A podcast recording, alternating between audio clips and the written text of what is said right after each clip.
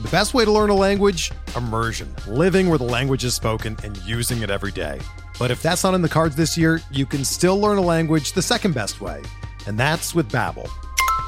Be a better you in 2024 with Babbel, the science-backed language learning app that actually works. Don't pay hundreds of dollars for private tutors or waste hours on apps that don't really help you speak the language.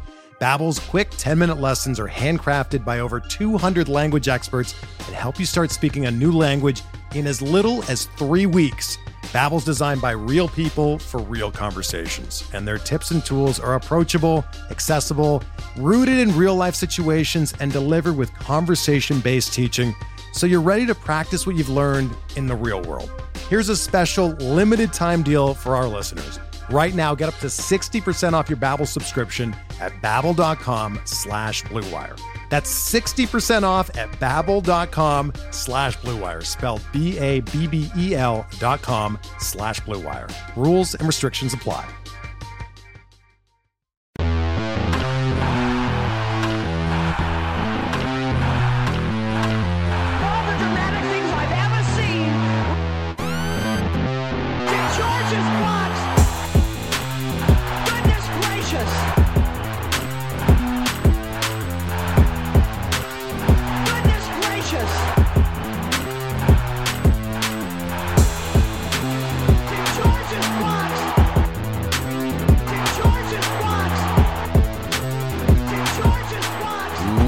Ladies and gentlemen, welcome to the introduction to the pre first episode of George's Box, brought to you by BronxPinstripes.com, uh, presented by eventually, hopefully, a lot of sponsors. That's the goal.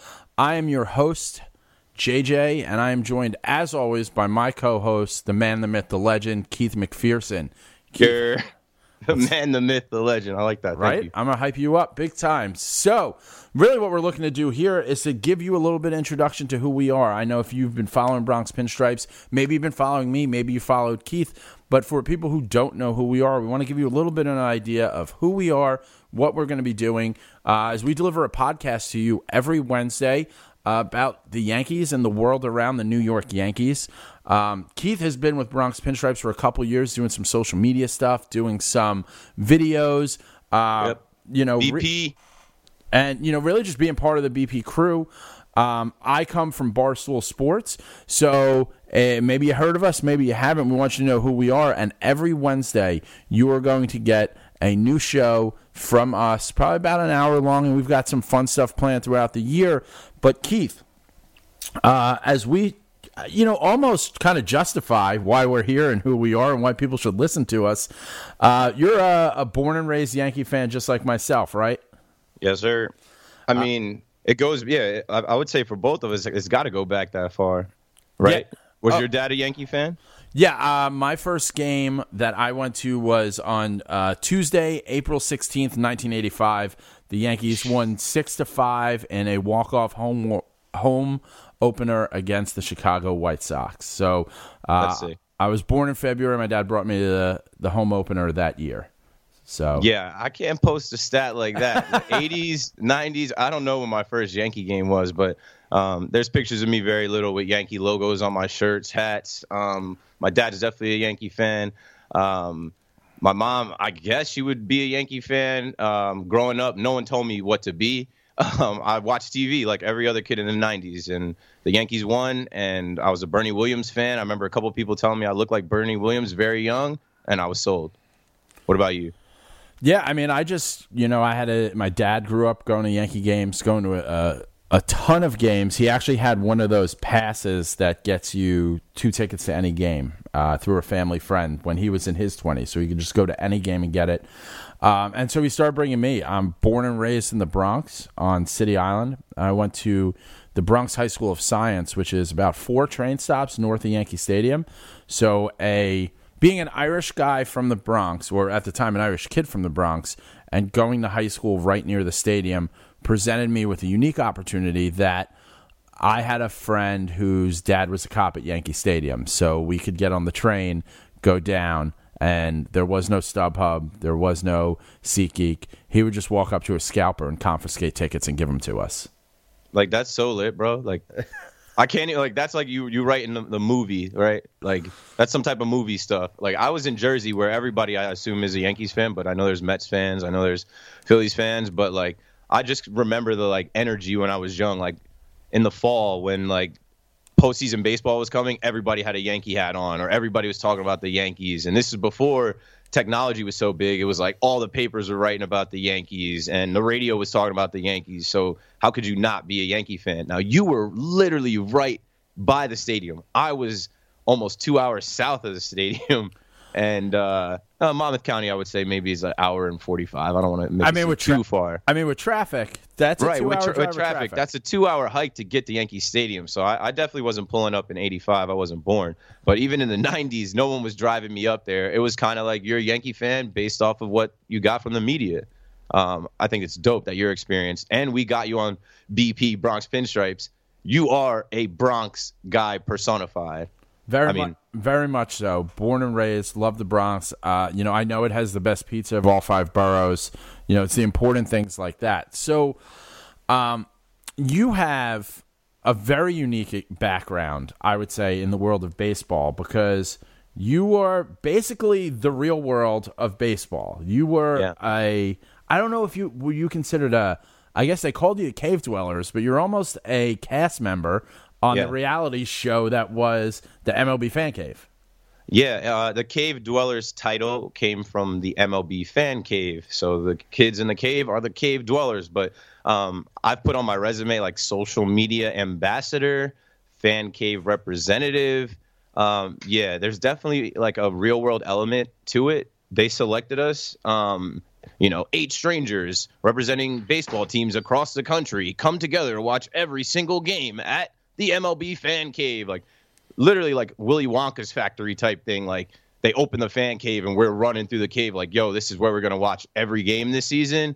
Like that actually happened for me. So How do you Um, how do you end up on that? well, I mean, my story is crazy. Uh, I went to school with this girl. Shout out to Victoria Ritz. Um, she was working in casting, um, I think at MTV at the time, foreshadowing where I ended up. Um, and she reached out to me on Facebook and she's like, "Hey, I always see you like in pictures at Yankee Stadium, or you know, you literally have a Yankee hat on every day. Like, like you seem like a big Yankee fan from your posts. Your statuses are like, you know, criticizing the Yankees most of the time." and um, I'm like, "Yeah." I was like, "Of course I'm a Yankee fan." She's like, "You should submit."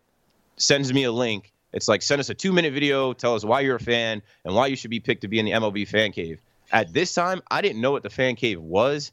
I saw the fan cave on baseball tonight and I thought it was just like, oh, it's New York City. They have a place for Major League Baseball fans to go watch games. Like that's cool. I thought like almost apply- like a like almost like a sports bar type thing. You thought it more was like yeah, more like remember like ESPN Zone that used Yeah. to be like I thought it was something like that. Um, I'm like apply for what? And then I read more into it, and it's like okay, you know, I saw the class before me. They pick fans from different teams to come and do you know social media, digital stuff, write write blogs, um, do podcasts, create video content, meet the players, stuff like that. I'm like, oh, I'm like, yo, this would be sick. I would love to do this. Um, I submitted, and then it took a few months. But through each month, every other week or so, maybe like three weeks most went by, someone was calling me from a 212 area code um, saying, hey, this is such and such with MTV casting. Like, you're still in the running for the MLB fan cave. Like, are you still interested? What's going on? Can we ask you some more questions? I'm like, is this real life? Yeah. So what's in? So what is entailed in being a part of that? I mean that that was every day, beginning of the season to end of the season, just kind of watching every game. it was so much more than that. It was like one, it's like a 14 hour day watching every single game.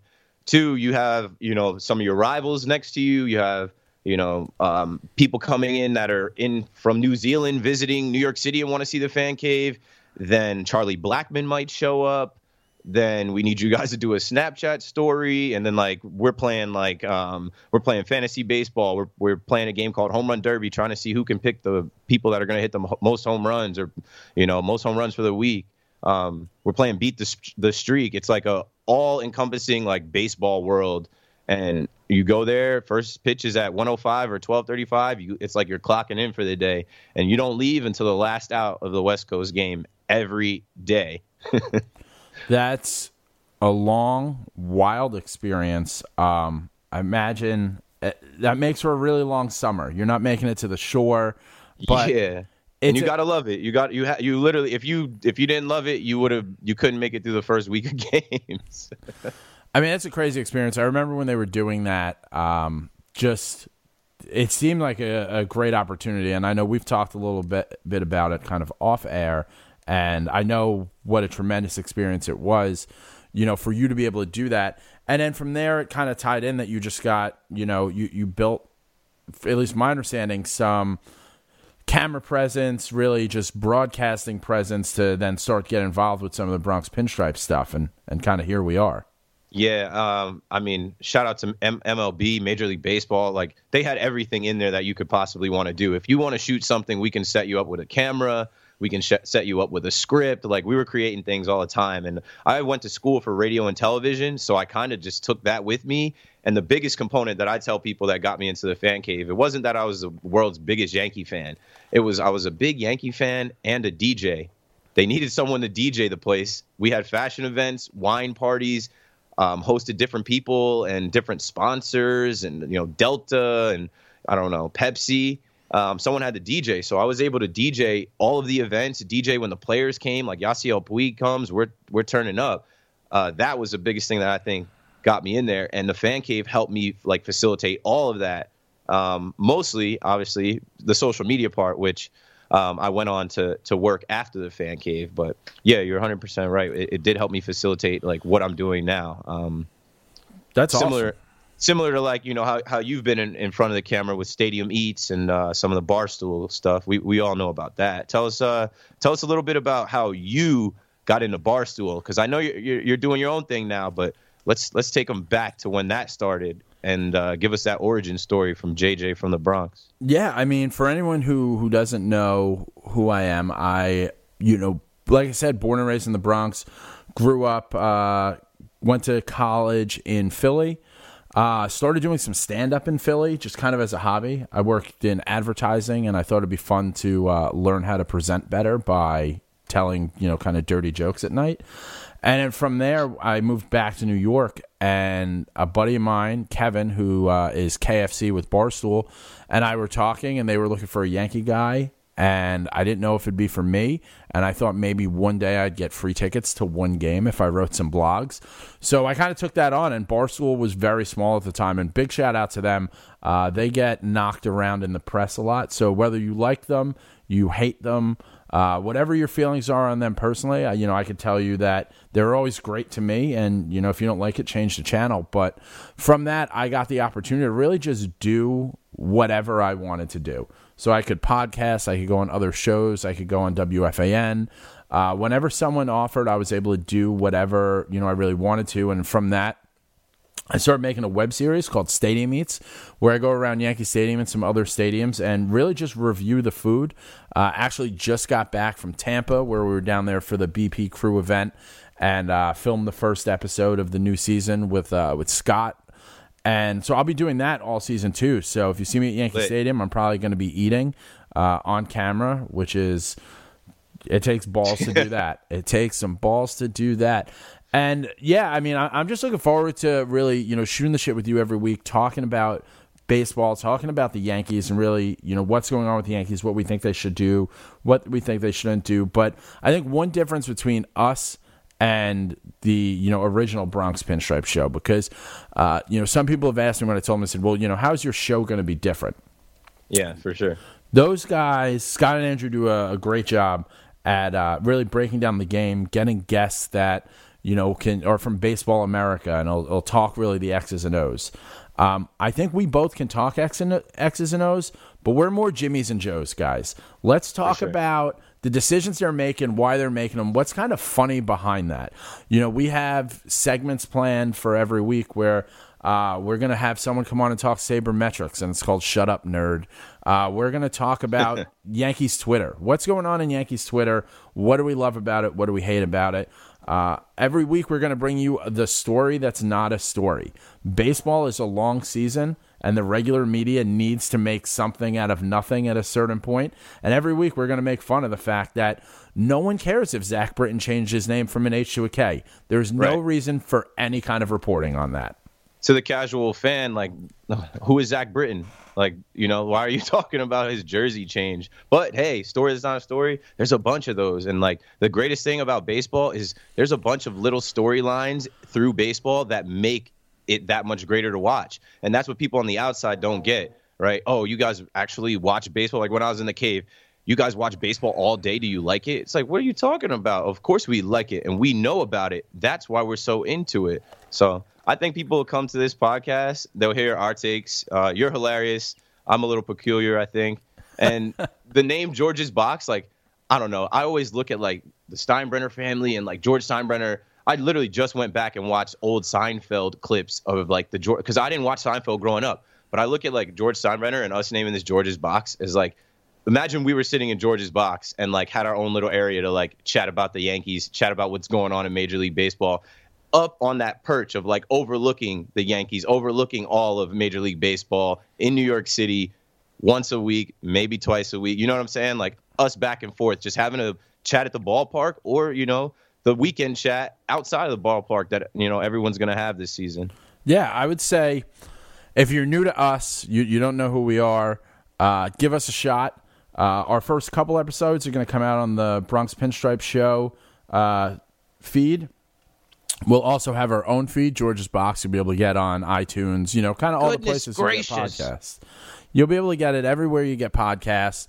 Uh, give us a shot. We'll both be around the stadium all year, filming videos, hanging out. We'll be at the BP events.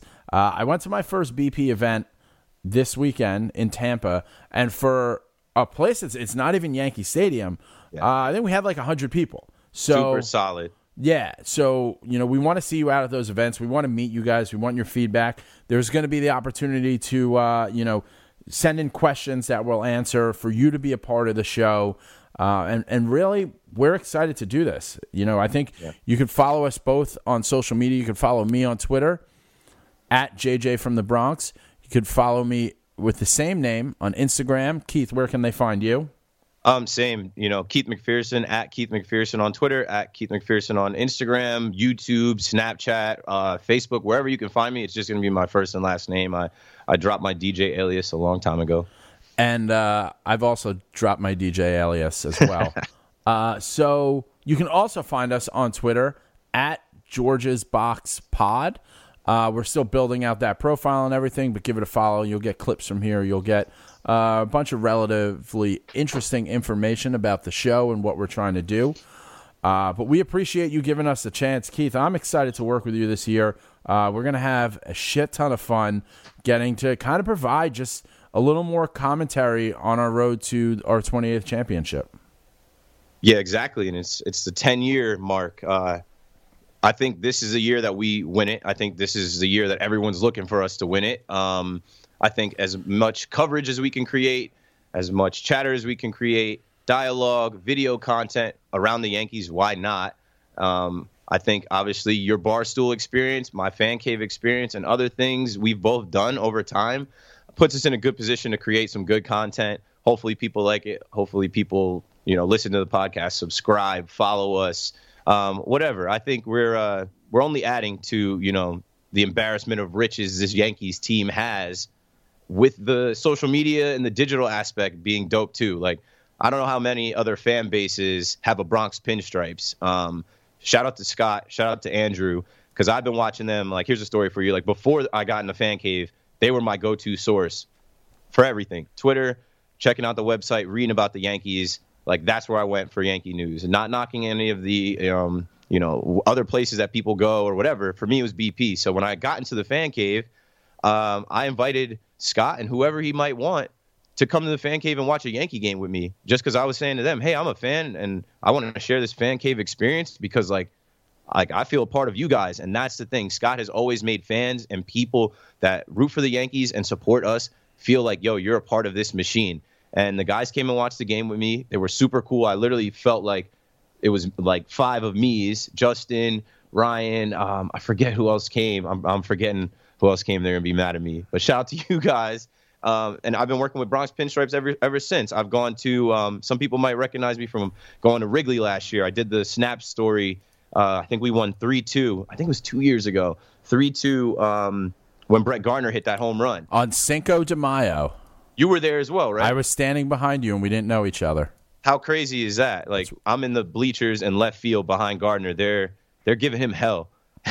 and like he hears him and I know he hears him. It's it, like you can't not hear him and he paid him back. And I caught that moment on Snap and I'm like, you know, that video we put on Facebook and a bunch of people hit me up, "Hey man, keep doing that." So I've I've taken Bronx pinstripes with me to different stadiums um, that I've hit and I, you know, I, I still plan on doing that. But now, you know, on another platform, a podcast, you know, I'll be able to share some experiences and some stuff with you guys too. And then, you know, obviously JJ and I, you know, we're going to London this year. Like, we're going to be on the podcast. We'll share that on Snap. Like, this whole thing's just going to go. So I'm excited about it. Yeah, I think, you know, we're excited to meet everyone. So give us a chance. Uh, download, subscribe, rate, all those fun things. We're going to see you all year at Bronx Pinstripes events. We'll see you at other games. We'll see you in London. And uh, Keith, man, I'm excited to work with you. I think we're going to have a really good time. And now we get to close it out uh, by probably so far the best part of this show, letting Suzyn Waldman do her thing. Thank you guys very much, and we'll see you every Wednesday. Lit. See you soon.